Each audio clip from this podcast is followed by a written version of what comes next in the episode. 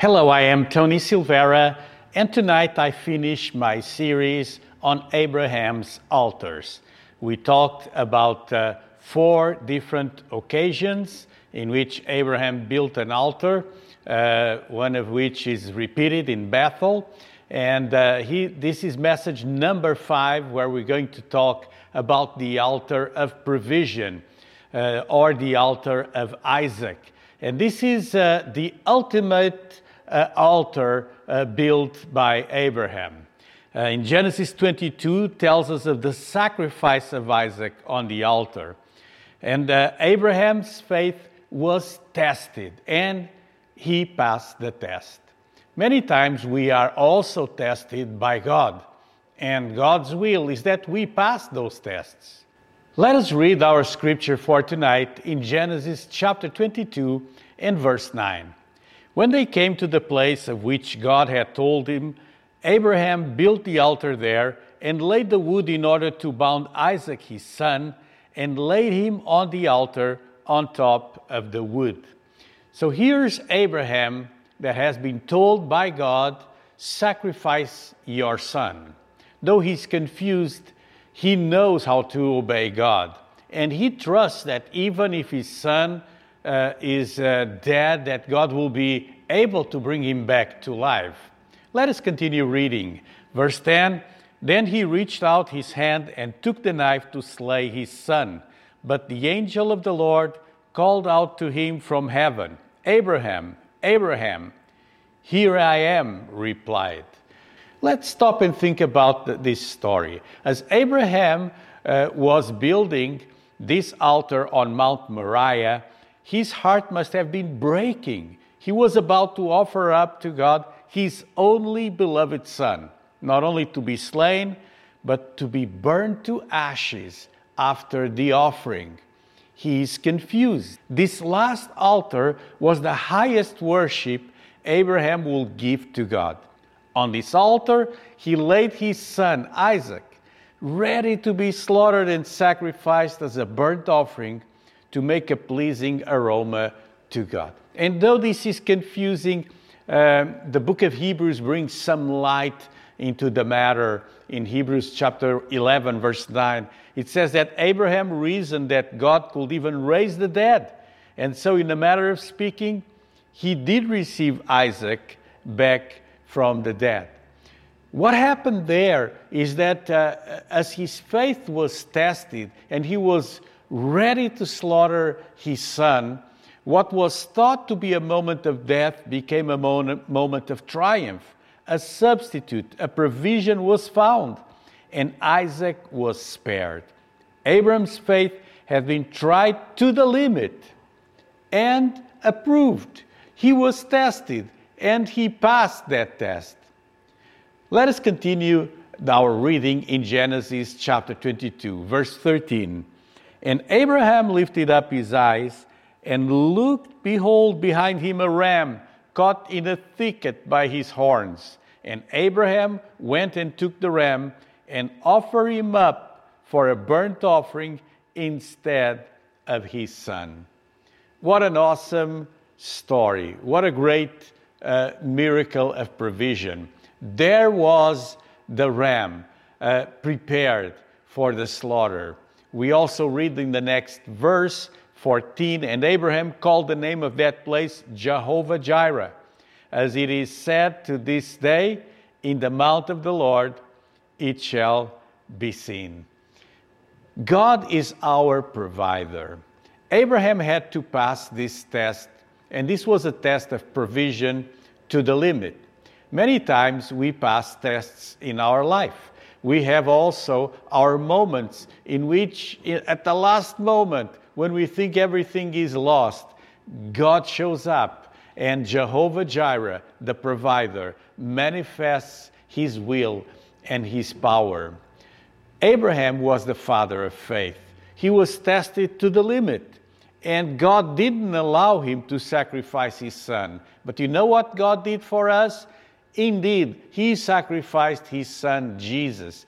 Jesus was the substitute for us. We didn't deserve to live. We didn't deserve everlasting life. but God granted us through Jesus Christ. God tested mankind through Abraham, and mankind passed the test because Abraham was a hero of faith, the father of faith. His story is recorded, is registered in the Bible, so we can learn from him. We need to be willing to sacrifice to God, even the things that are dear to us, even the most hard things to sacrifice. And when we do so, Jehovah Jireh manifests himself in our lives. You know, the story is that God did not want Isaac, He wanted the heart of Abraham. And my question for you tonight is the following Have you ever been into this altar? Are we on the altar for God? Have we experienced our Moriah? Paul appeals in Romans 12:1, I beseech you therefore, brethren, by the mercies of God, that you present your bodies a living sacrifice, holy, acceptable unto God, which is your reasonable service. You see, God loves you and God tests you not to play games with you. God doesn't need entertainment. God loves you. He wants you to grow. And to, in order to grow, we need to go through tests. You cannot achieve a degree in university without going through tests. That's why many people give up, because they don't want to uh, go through the hassle of being tested. There are people also that they think that a test is a judgment. It's not a judgment. A test will allow you to go from one level into another level. Maybe your faith right now is being tested. I know there's difficult situations throughout the world. We've been without our regular provision. Many of us cannot work as before. Some of the businesses you had are stopped, are stalled. It seems that everything came to an halt.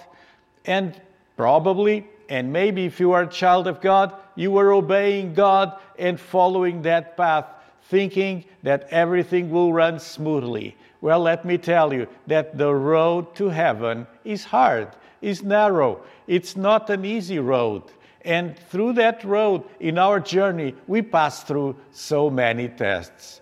But God loves you.